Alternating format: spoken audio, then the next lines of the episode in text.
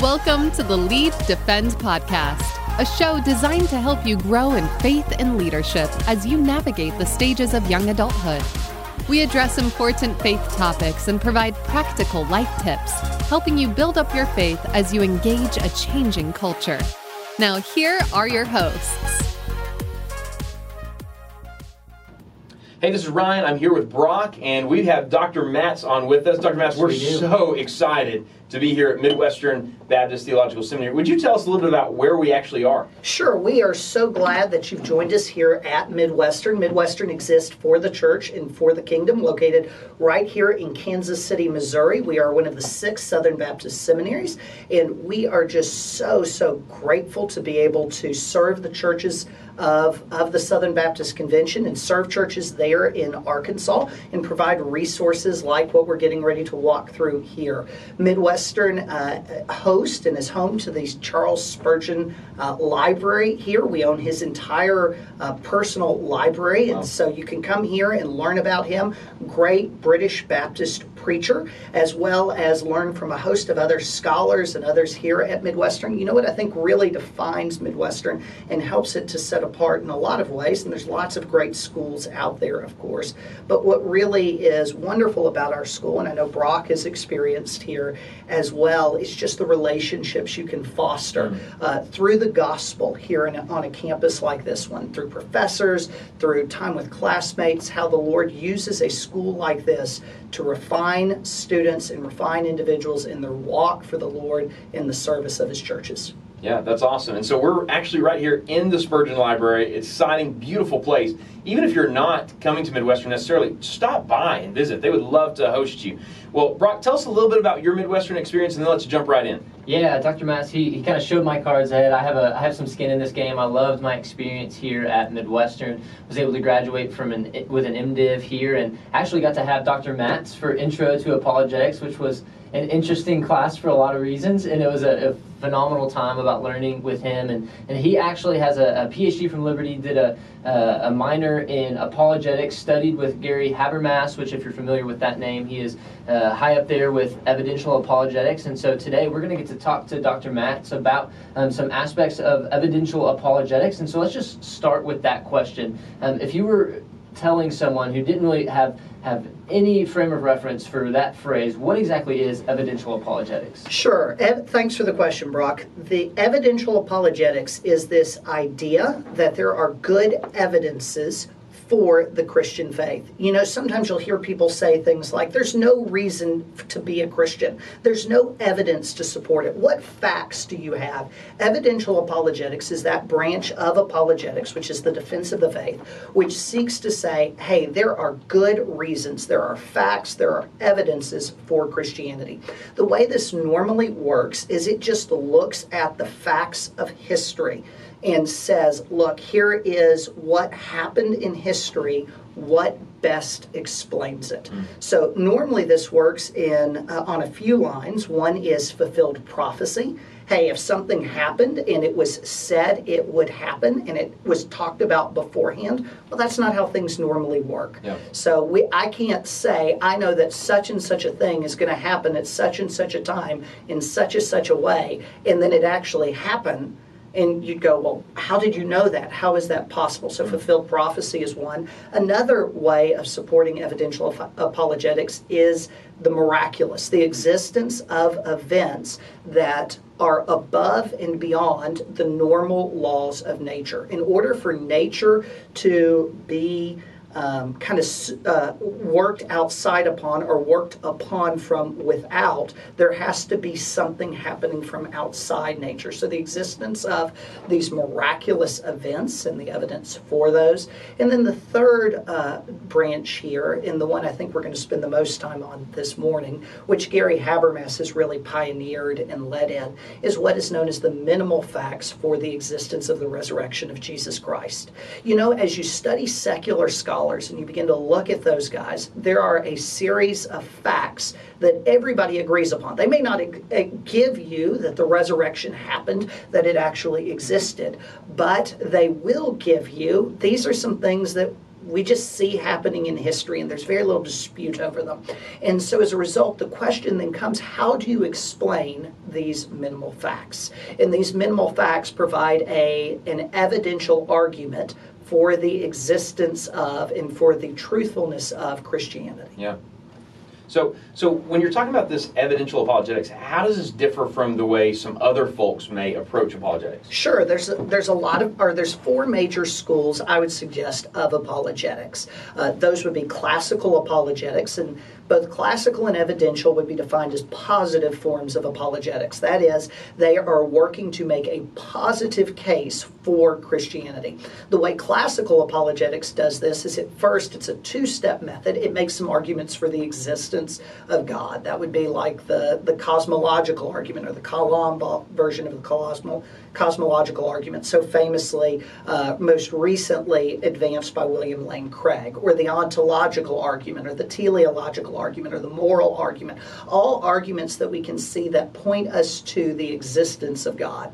Then it makes a move from that, saying, hey, here is God who exists, to them making an argument for Christianity. And normally, then, to do that, it uses some form of evidential apologetics. Mm-hmm. Evidential apologetics is distinguished from that as opposed to being a two step method, it's a one step method. By that, what is, is meant is that the evidences for Christianity give you the existence of God within them. Sure. So, if Jesus rose from the dead, there has to be someone acting outside the laws of nature, mm-hmm. outside our seen, known, studyable universe because we all know dead people don't rise right? Like that's just there's got to be something behind that. Yeah, there's got to be something behind that. So you get God without having to. So so the, an evidentialist will normally say, you know, this is just a cleaner, quicker argument. Yeah. In addition to that. Um, and so it's really getting to the point of truth in the quickest possible manner. Yes, yeah. So then, in addition to that, two other methods I'll just mention briefly, and these would both be considered uh, negative forms of apologetics. Sure. That is, they're not trying to uh, build an argument positively for Christianity, at least not directly. Rather, they're trying to show how all other forms of thought are flawed. Mm. And so, as a result, they leave you with Christianity. One would be Reformed epistemology, which is argued most notably in recent years by Alvin Plantinga, a famous professor at Notre Dame. And the way this argument works is it just says that there are good reasons, uh, just internally, just like we have sense functions that the belief in God is basically a sensory function, and we can just yeah. know that's true. That um, that the heavens declare the glory of God, and so we just have this innate knowledge of God, and that that is a reasonable thing to have. And then, in as well with this, most famously pioneered by Cornelius Van Til, would be a presuppositional form of, of apologetics, which seeks to show how each system of non Christian thought is ultimately um, self referentially incoherent, that under their own weight, they all fail. And so, so that naturalism on its own has to assume a logical universe but on its own, there's no reason to assume a logical universe. Everything is just random chance. And so, why can naturalism exist? It can't because it's having to sneak in an assumption about who God is and what He's like. So, these are what I would be seen as the four main branches, I would suggest, of apologetics. And then folks tend to often try to work these in together. Sometimes they're seen as mutually exclusive, others will seek to combine them. Yeah, and apologetics really exists to give a defense for the faith. Right. And, and so you're really giving a defense for some of those common arguments that people use to deny the resurrection of Jesus. Right. So would you just really quickly run us through some of those common arguments? Sure. So, so actually, I, I would suggest maybe we back it up a step, and okay. let's say before we get to those com- common arguments against. Um, I think it's helpful to say why would people even want to make an argument against the resurrection? That's a good word. Right? And and so as you're thinking about why would somebody want to make an argument against the resurrection, well, there's something they're needing to argue against. And so there's these facts that exist, right, that, that they're trying to work through. So one argument might be, and we'll get to the facts in just a second, well, Jesus didn't really die. When he was up there on the cross, he just passed out. And then uh, he got better. Yeah, and we've all seen the way some teenagers sleep, so we know they Yeah. can pass out for days. Yeah, they can pass out for days. So you're saying Jesus didn't do that? Jesus didn't do This that. wasn't, this wasn't a, a post-final, you know, hibernation after No. you pulled a nine all night. No. Or after some of these students remember prom, after up all night for prom, and Oh, after oh, yeah. prom, like they crashed for two days. Yes, yes. So is this what's going on? No, that doesn't that doesn't fit the facts we have. Another one would be, and this one's kind of random because there's really no evidence for it, but another would be um, that uh, Jesus had a secret twin. Right, like that's Yeah. one, and so it wasn't. Jesus really died, but wasn't there like a movie on this? Was it like The Illusionist or The Prestige? One of those magic movies a few years ago. Uh, but but uh, it's a good movie too. Uh, but I can't remember the name. Oh Uh, yes, and, and and the twin basically hit out for. Yes, ever, he and hit out. of would- yes, It- I remember now. Yes, and then one would appear, and, and so it's a great movie. It was really a lot of fun. Uh, and so that's what Jesus was, right? He had this secret twin, and the secret twin came back. But there's evidences that just make that totally nonsense. Um, another another one would be that uh, there was mass hallucination that folks just hallucinated these resurrection appearances. And uh, and so there's there's evidences that don't work there as well. And so those those are common objections common ideas that are are put up as to what happened that just once you get into to studying the history of the events and those facts that nobody really argues about Yeah. that you can be a militant atheist who's looked into this and you go well yeah that happened um, that that once you begin to stitch these minimal facts together the most reasonable the most logical explanation is the resurrection of jesus christ Well, let's talk about that for a second. You say that there's the minimal facts Mm-hmm. that, that point to the, the validity of the resurrection. What are these minimal facts? sure Brock, you learned about all this in your apologetics class. Listen, so. I, I want to let the expert talk Oh, about okay, it. okay. I, I didn't cram last night. okay. So, so probably the first one that just about everybody agrees about is Jesus died, and he died via crucifixion. Right? So that's the first one. He died. We know what crucifixion is. We've found um, the bodies of people who've been crucified, and we've seen how it worked. And, and so we know that Jesus died. There's good testimony to the fact, both uh, in, in the Bible and elsewhere, that he died, and he died via crucifixion. The second was that he was buried, Yeah. right? That he was buried so that he was placed in a tomb and he was buried. A third was that the disciples despaired. They grieved. They were uh, they, they ran away. They gave up. Right? They just they despaired. Another one, and this one isn't quite as widely held. Only about sixty percent of scholars who would come from a very skeptical view of the Bible. They don't think the Bible is true, and that's probably an important thing to emphasize here with this. These are people who've looked into the Bible and who walk away from it and don't have the same assumption I would about the Bible, which is that the Bible is completely true, that it's always God. They, they don't think that. These are folks who are skeptics but recognize, hey, the Bible's an old book. Mm-hmm. And as an old book, as an old document like any other, we should uh, study it and we should subject it to rigorous criticism. And I would say, yeah, that's true. I just come to different conclusions where that leads, but they're going to tear out large portions of the Bible.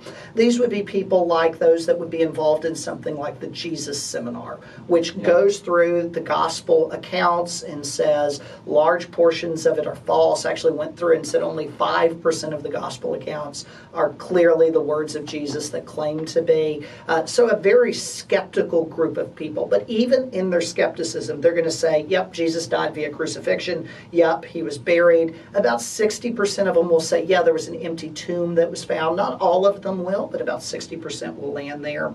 Um, and then, then they'll say, in addition to that, uh, that the disciples believed they experienced a resurrection encounter with Jesus. Yeah. Right? That that isn't necessarily that they did. and when you say disciples, you're not just talking about 12. Right. You're talking about All masses. Yeah, we are. We are. So the First Corinthians uh, chapter 15 reference, where Paul says, I pass on to you that which I also received, uh, that he appeared. And then you've got the list there, and you've even got an account that 500 people he appeared to at one time. Yeah. And he says, You can go and talk to them. And, and so forth. So that that there was. Um, a, a believing they had seen the risen Jesus. Again, notice here, this isn't saying the resurrection actually happened. These are just facts. There's a bunch of disciples who went around and they believed that. Another one that Jesus that, that the disciples were transformed and they were willing to die for Wow. what they believed. Right? So you had this group, they went from despair and then all of a sudden they're willing to die for what they believed. And then there's the preaching that occurs in Jerusalem shortly after the events of the claimed resurrection, just a historical fact. You have the church that suddenly appears. Right. You have all these people who are suddenly going around within just a few years of the event saying, Something has happened. We believe he rose from the dead. How do you explain the appearance of the church? You have the fact that they worship on Sundays. There wasn't Sunday worship prior to this. Wow. Why is there Sunday worship that all of a sudden appears? Something changed. Yeah. And then you've got two figures that are notable here being Paul and James, the brother of Jesus. James, the brother of Jesus, thought his brother was a lunatic. We have those accounts in Scripture. Paul's going around and he's breathing death. He's wanting to kill Christians. And in both cases, in both cases, there's this dramatic reversal. And so these are just a series of minimal facts that do exist, that there's really not much dispute over, that would all point to the resurrection of Jesus Christ. Right. So you take these and, and you begin to big, build a case. Mhm. Like, so for the the mass numbers of disciples who believe that they saw Jesus, well, there's no mass hallucinations of that type that, that have been shown in the past. You take, like you were just talking about, Paul and James. Like, Yeah. what could have caused them to go from such a such a position of opposition towards the church to now they're all of a sudden building the church? And so, so are there any other ways you can take those minimal facts and begin to point to uh, the the case for the resurrection? Well, even before that, I, I want to talk about those minimal facts because a lot of folks would say to us, sure, you have those minimal facts, but you're drawing your facts, quote unquote, from the Bible. So, where are the other places that we can point to that say Sure. these are actually historical events? Sure. So, like the, the birth of the church, yes, that's a, accounted in the Bible, but you've got secular historians in the first and second century who are saying things like there's a dispute that among, um, arose among the Jews over Christus. And that's an account that, that comes out of Rome in, in the 60s AD, so 30 years afterwards that's just right there. Yeah. you you've got the oppression of the christians that there you've got all these things that are happening in history. And then with that as well and i think this is this is important to mention you've got kind of these tools that historians use to to try to get back at what actually happened because i mean we know we read like secular histories or or things from that time and oftentimes they'll be very much embellished Yeah. right? Like you, you read the account of some of the Greek histories of uh, of the wars they would fought. My and football history in high school is greatly embellished every time I tell it. yes, so, so, so so you have these sort of things that that are out there, Sure. and and you look at them and uh, and you go, but what is what are the tools historians use to get back at things? And so I'll just give an example of one here. If something is an embarrassing admission it's most likely true because you're not going to put up, as you just said, the uh, the the bad details, right? Right. You're not going to mention, man, I was a superstar. I was running all over the field. I caught everything that was ever thrown at me. But there was that one time I, I dropped the pass. Oh, there are a lot of those. Uh-huh. I hope nobody looks at my basketball stats on MaxPreps. so you have basketball stats on Max Prep still. Yeah, yeah. All right, Brock That would Caldwell. not be good. Find it, look it up, tweet it to us. So, so you're not going to talk about what's embarrassing, Sure. right? Like that's just not what we do. We don't even do it now. And so back then, when histories tend to be more embellished, or so that's the claim, Mm-hmm. right? You're certainly not going to talk about it. But you have a series of really embarrassing admissions. Wow. So here would be one. Uh, the now we obviously don't agree with this, but there there was a mindset in that era that the testimony of women was not as valid as the testimony of men. That it took in court two women for their testimony to be equivalent to the testimony of one man. Women were seen as, as more unreliable. in the gospel accounts, you have these people who are claiming to have seen the resurrected Jesus, and who are the very first ones to make the claim? Mm-hmm. It's women. That doesn't help your argument. Sure. But the only reason that would be there is because that was what was actually being claimed. Yeah. And so that's embarrassing. You don't want to put that out there, right? Here's another one Jesus' brother thought he's a lunatic. Mm.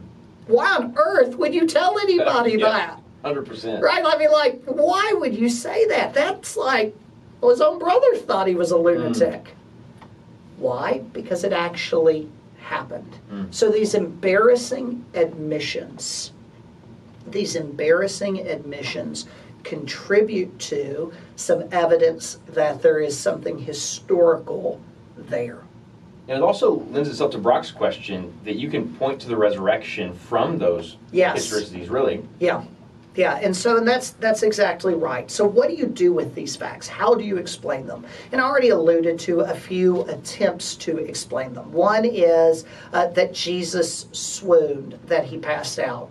Well, remember the very first fact we talked about. Jesus died via crucifixion. We know how people die via crucifixion, right? They are uh, asphyxiated ultimately right? They are they are put to, to death. They can't breathe. When someone dies via asphyxiation or, or via crucifixion with their hands over their head, the nail through it, their hands through their feet, trying to push up constantly, get air, slowly bleeding out from the holes. We know uh, as well, if we would accept this as well, though it's not part of the minimal facts here, that he was potentially beaten beforehand. Uh, but but he is he is dying a brutal death. But let's say for a second he did actually swoon. Hmm. Right, they, that they, the Roman centurion who checked there at the side as part of the crucifixion, or those who were there, they knew how people died. Romans did. It was a cruel. They, they could tell. But let's just say for a second, let's entertain. He passed out. He is has the fire beat out of him, hmm. basically, right? And he uh, is put in the tomb, and three days later, somehow, some way, he's able to get up a little, right? So he is, because of the nature of crucifixion, if you were to look at him and you were to encounter him, your reaction would not be, Oh my, you've risen from the dead. Look at this miracle God has gonna done. worship You. I, you're going to be, oh my, Jesus, come lay down. We'll get you some food. Yeah. You feel really. Wow. t- What, they're- what happened to that guy? it's going to be what happened to him, Mm. right? They they messed up. They didn't crucify him all the way, but three days later, you're not going to be going around and saying, "Wow, look at what God has done." You're not going to be starting a church. You're not going to be willing to be transformed to die Sure. Right? Like, why would you die for that? Well, there's clearly a natural explanation of what's happened here. This does not explain the minimal facts. It doesn't explain what happened to James. It doesn't explain what happened to Paul. It's it's a, a useless sort of event. Maybe it's the mass hallucination one, right? Like there's another one. They just had a mass hallucination. The 500 people at once. Well, there's no documented mass hallucinations in all of history. Hmm. There's just not. There's no evidence of it. 500 people. Now, of course, like you get some folks on drugs, they'll all be hallucinating maybe on whatever drugs they're see the on. same thing. Huh? But they don't see the same thing. They all see their own weird, wild, out there sort of things. And and so that that theory doesn't hold water either. Um, another one, uh, the the disciples stole the body. Well, remember what I said about the folks who were there. Who's the very first per- one of the very first people to see see him? It's his mom. Mm. Or not the disciples stole the body. Well, I'll come back to that one. I meant the twin theory or a fraud or an imposter. Sure. Let me do that one for just a second. One of the very first people to see him is his mom. Another one is his brother, right? Who's going to Yeah. know better than anyone? It's his mom, it's his brother. They're going to be able to tell the difference mm-hmm. there. That doesn't work. Disciples disciples stole the body. Well, let's say the disciples stole the body. Why are they willing to die? Why are they willing to go from being cowards, sniveling? Another embarrassing Yeah. admission, by the way. Denying Oh, three times. Denying three times to being willing to die for it. How does that explain James, who's not one of the disciples at that point, his brother? How does that explain Paul? It doesn't. Yeah. It doesn't. So so these theories just don't don't hold water. They don't don't work well. Yeah, so if you were going to take those and you were in a conversation with someone, you're, you're, you're out on the street, we know that, that you've done a lot of work in evangelism, you've been on an SBC task force for evangelism. Um, you're in a conversation, how do these facts maybe play into that conversation? How do you use these minimal facts to, to show someone um, show someone Jesus? Yeah, yeah, that's a great question. So I think apologetics often functions in a pre-evangelistic way. And I think the minimal facts argument is a great way to do that. And so here's here's how I would normally do it with someone who's a little more skeptical on the truth of Christianity. I would say something like this: the resurrection of Jesus Christ is the best documented event hmm. in all of antiquity. He, the resurrection of Jesus is better documented than the existence of Alexander the Great, than the existence of Julius Caesar, than the, the than just about anything in, in the history of the ancient world. And and we know this because like the documents themselves are closer to the actual events mm. Than any other. And then Nobody's disputing that those guys existed. and No. really, no. There's a few who try to, to dispute that Jesus exists. There's a few who try to, but but even if you try to dispute Jesus exists, nobody, for example, di- disputes that Paul existed Yeah. and that Paul put these things together. And so you're having to make an argument for the greatest fraud of all time and a fraud that makes no sense Sure. because remember these remarkable transformations that people encounter.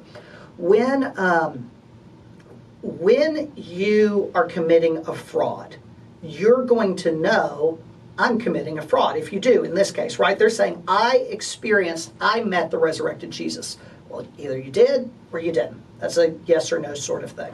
So people will die for a lie of course if they don't know it's a lie. But these people would know Yeah. they're lying. And so they go from being a bunch of sniveling cowards to being willing to die. And what explains that? And so you just begin to unpack these facts. Even people who don't view the Gospels as reliable say, hey, Jesus died on the cross. We know that's true. We, we know that there's these remarkable transformations. We know that these things are embarrassing. And so there's all this evidence for the resurrection having taken place. Now, how do you know anyone who's died? I'll normally just ask a question like that. Uh, what happened three days after they died? They stayed dead. Well, a funeral, actually. Yeah, there was a funeral. Did they did they get up? Did No. they come? Did they? Okay. So, have you ever known anyone who's died who came back after three days? No. Okay. So, for that to happen, that that doesn't work naturally, does it? No, not at all. Yeah, and so so you can see where this is going. There's an event that happened. Someone had to act act outside of nature to bring this about. Someone who is outside of nature, stronger than nature, above nature, is calling our attention to this event in history. Wow. And so, as that one who is calling our attention to this event in history does that, I think that's something worth studying. Mm-hmm. I think that's something worth understanding. I think there, that points us to the fact that there is a God and that He wants us to know Him. Yeah. He wants us to see what He's doing. And He is calling out to us to, to come to know Him. And we see that in this person, Jesus Christ. Mm-hmm. And so, so given there is all this historical evidence, I would say you need to consider the claims of Jesus. May I tell you about a few of those? Yeah.